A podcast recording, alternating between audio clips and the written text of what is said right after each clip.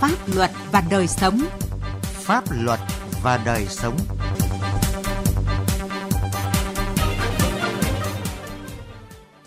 Kính chào quý vị và các bạn. Chương trình Pháp luật và đời sống hôm nay có những nội dung sau. Thái Nguyên đối thoại với người dân để giảm khiếu kiện phức tạp đông người. Giải pháp nào ngăn chặn các chiêu trò lừa đảo qua mạng? Đắk Nông xử phạt hơn 1.300 trường hợp vi phạm nồng độ cồn khi lái xe. Pháp luật đồng hành.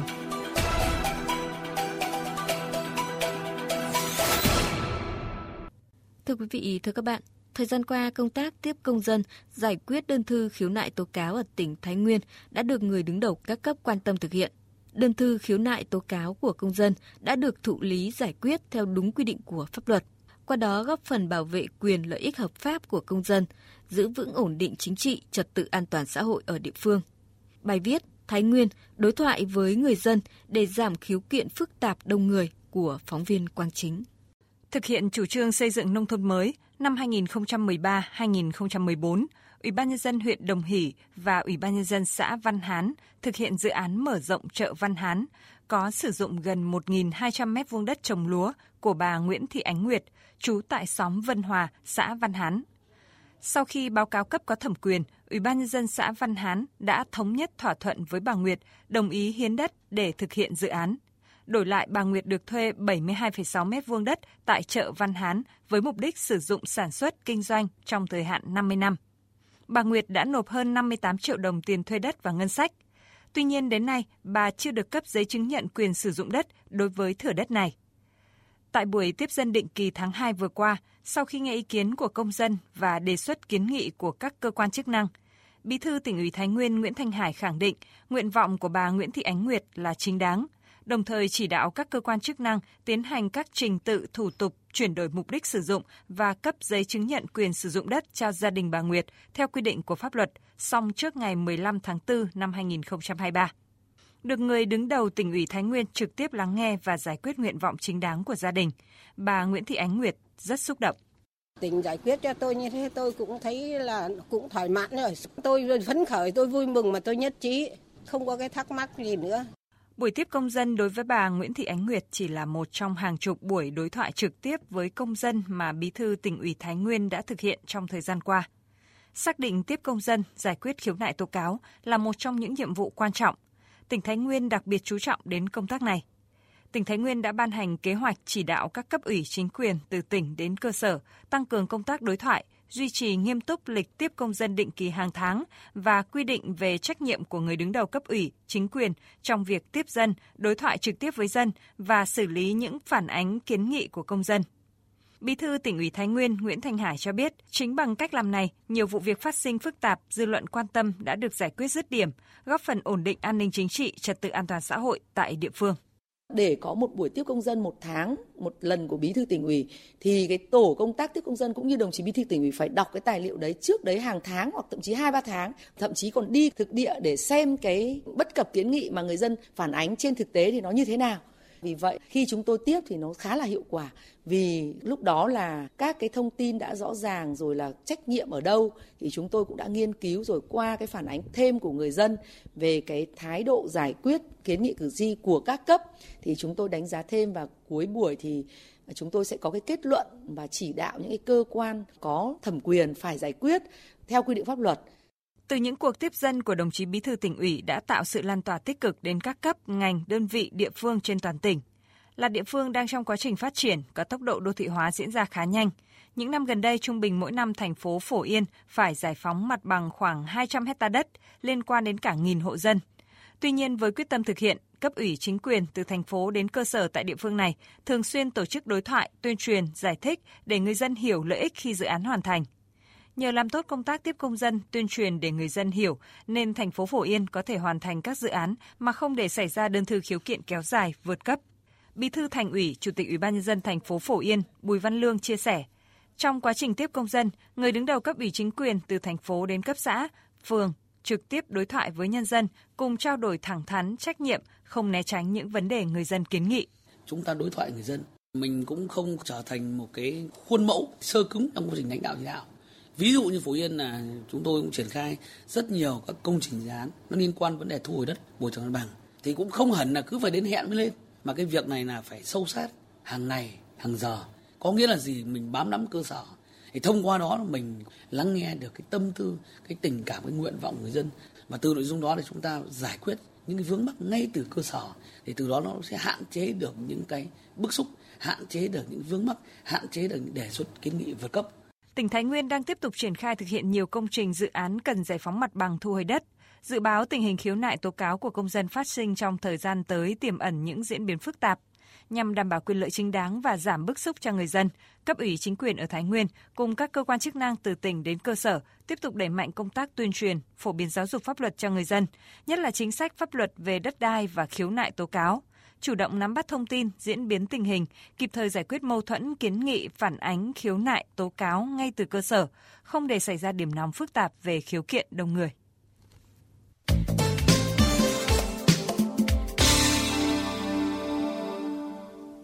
Thưa quý vị và các bạn, chiêu trò lừa đảo còn đang cấp cứu cần chuyển tiền gấp bắt đầu ở thành phố Hồ Chí Minh này đã xuất hiện tại nhiều địa phương trên cả nước. Nhóm lừa đảo gồm nhiều đối tượng đóng vai nhân viên, giáo viên, bác sĩ và biết cách gây áp lực, dồn ép để các phụ huynh rối trí, không có thời gian suy nghĩ nhằm lừa đảo chiếm đoạt tài sản. Khi nhận được các cuộc gọi tương tự, cha mẹ cần làm gì để không sập bẫy của kẻ xấu?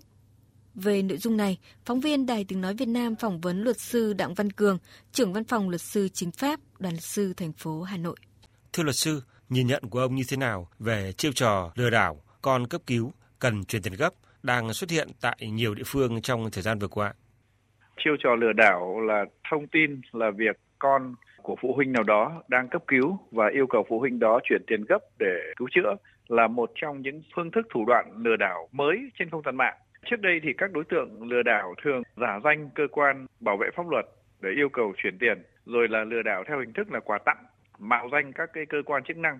Thế còn đến nay thì các cái phương thức thủ đoạn lừa đảo trên không gian mạng thì ngày càng đa dạng và tinh vi, xảo quyệt.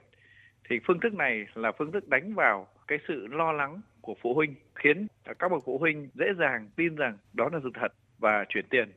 Dưới góc độ pháp lý thì cái hành vi mà đưa thông tin gian dối, giả mạo trên không gian mạng là hành vi vi phạm pháp luật, vi phạm quy định điều 8 của luật an mạng và bị xử phạt vi phạm hành chính từ 10 đến 20 triệu đồng.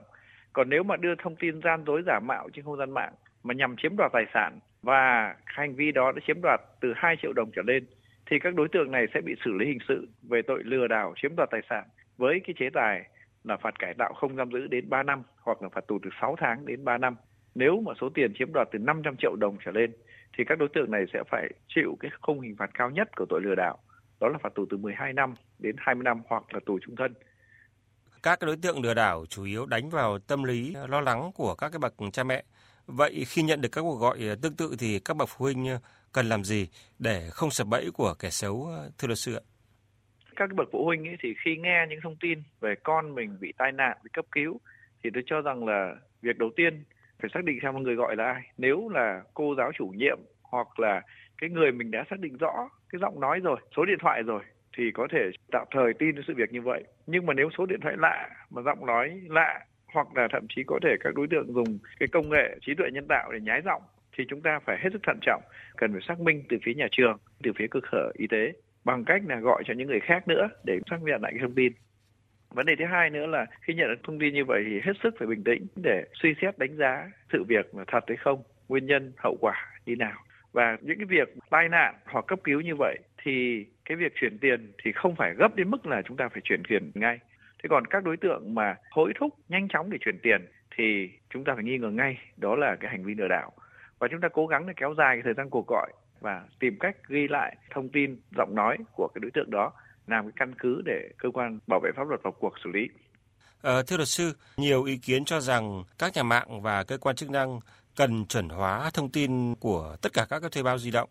Khi đó thì vấn nạn tin nhắn, cuộc gọi rác hay là các cái chiêu trò lừa đảo điện thoại sẽ không còn đất sống ạ? Tôi cho rằng là đó là một ý kiến rất là xác đáng. Tuy nhiên, đối với các cái hành vi lừa đảo trên không gian mạng ấy, thì có nhiều nguyên nhân khác nhau. Đầu tiên phải xác định là việc quản lý các thuê bao di động đã làm rất từ lâu rồi. Câu chuyện là bây giờ những sim rác vẫn là tràn lan và cái cuộc gọi rác là rất phổ biến. rồi là sử dụng cái sim rác để lừa đảo, thực hiện các hành vi vi phạm pháp luật. Cho nên là cần phải tăng cường công tác quản lý đối với các thẻ sim điện thoại ở các nhà mạng. Vấn đề thứ hai nữa là các cái thông tin cá nhân hiện nay là bị mua bán trái phép rất là nhiều. Chính vì vậy là các đối tượng lừa đảo phải có được thông tin họ, tên, năm sinh, lớp học của học sinh, rồi họ và tên, địa chỉ, điện thoại của phụ huynh thì mới có thể thực hiện cái hành vi như vậy. Vậy thông tin này từ đâu mà ra? Cho nên là tôi cho rằng là tăng cường công tác quản lý trên không gian mạng để đảm bảo an ninh an toàn mạng và phải xử lý nghiêm kịp thời với những đối tượng truy cập trái phép vào cái mạng dữ liệu điện tử để chiếm đoạt tài sản, để đánh cắp thông tin, rồi là phải xử lý nghiêm các đối tượng sử dụng trái phép thông tin hoặc là mua bán thông tin. Thứ ba nữa là cần phải tuyên truyền, phổ biến giáo dục pháp luật để nâng cao nhận thức, ý thức chấp hành pháp luật của công dân và nâng cao cái tinh thần cảnh giác, rồi là kỹ năng khi xử lý các tình huống có vấn đề, đặc biệt là các tình huống liên quan đến cái việc yêu cầu chuyển tiền qua tài khoản. Xin cảm ơn luật sư.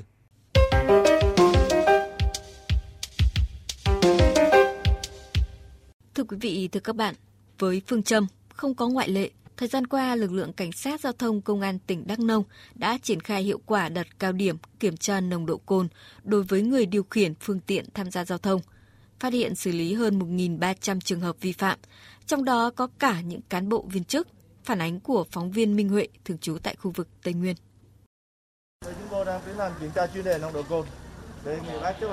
21 giờ đêm mùng 8 tháng 3, tại đầu đường Hai Bà Trưng, phường Nghĩa Thành, thành phố Gia Nghĩa, Tổ Cảnh sát Giao thông thực hiện việc kiểm tra nồng độ cồn đối với tất cả người điều khiển phương tiện ô tô, xe máy qua đây. Đa số các lái xe đều chấp hành nghiêm túc việc kiểm tra. Tuy vậy, vẫn có những trường hợp tìm mọi cách trì hoãn việc thổi vào máy đo nồng độ cồn. Đến khi vi phạm bị lập biên bản thì năn nỉ xin bỏ qua. Em cũng có mấy ly à? Dạ em có uống mấy ly vì đám cưới em gái em á. Thông cảm cho em cái. Mình hoàn toàn ủng hộ và chấp hành pháp luật, mình không có cãi. Còn đối với những anh em mình nỡ rồi, mình thôi thì tất nhiên mình nỡ, nên mình hiểu thôi. Thực hiện chuyên đề người điều khiển xe trên đường mà trong cơ thể có chất ma túy, vi phạm nồng độ cồn trên các tuyến giao thông trong toàn tỉnh Đắk Nông, cùng với lực lượng cảnh sát giao thông còn có sự tham gia của cảnh sát cơ động, cảnh sát điều tra tội phạm về kinh tế, ma túy và môi trường, công an các địa phương.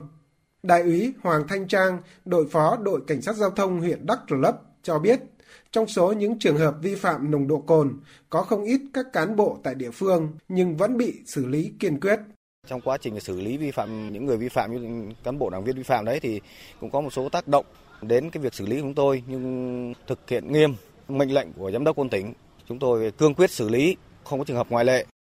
Theo Thượng tá Phạm Quốc Lập, trưởng phòng Cảnh sát Giao thông Công an tỉnh Đắk Nông, trong 3 tháng qua, toàn tỉnh đã phát hiện lập biên bản xử lý hơn 1.300 trường hợp vi phạm nồng độ cồn.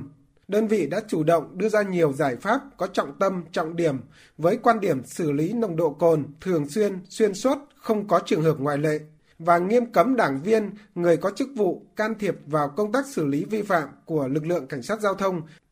Cùng với việc tuần tra, kiểm soát, cảnh sát giao thông Đắk Nông cũng tăng cường tuyên truyền sâu rộng đến người dân, cho các nhà hàng, cơ sở kinh doanh dịch vụ ăn uống ký cam kết nhắc nhở khách hàng và treo băng rôn với nội dung không lái xe sau khi uống rượu bia tại các vị trí dễ thấy. Thượng tá Phạm Quốc Lập cho biết. Lực lượng giao thông tỉnh đã chủ động phối hợp với các lực lượng khác để xử lý nghiêm các hành vi vi phạm về nồng độ cồn. Rất nhiều lái xe, thậm chí là lái xe chở khách tuyến đường dài đi qua địa bàn Đắk Nông cũng được chủ động phát hiện và xử lý. Cùng với đó là xử lý đối với lái xe, kể cả xe ô tô cá nhân, xe máy khi giao thông có hơi thở nồng độ cồn thì được xử lý nghiêm triệt để. Cái thứ ba nữa là chủ động tuyên truyền cho các nhà hàng, quán nhậu trên thành phố Gia Nghĩa và lại trung tâm các huyện. Và người dân tham gia giao thông thì chủ động tự bảo vệ mình, khi đã uống rượu bia thì không lái xe. Qua một thời gian triển khai thực hiện đã mang lại cái hiệu quả rất lớn, nâng cao công tác quản lý nhà nước về lĩnh vực trật tự giao thông và ý thức người dân đã từng bước được nâng lên. Quý vị và các bạn thân mến, chương trình Pháp luật và đời sống hôm nay xin dừng tại đây. Chương trình do biên tập viên Quang Chính biên soạn. Xin chào và hẹn gặp lại quý vị trong các chương trình sau.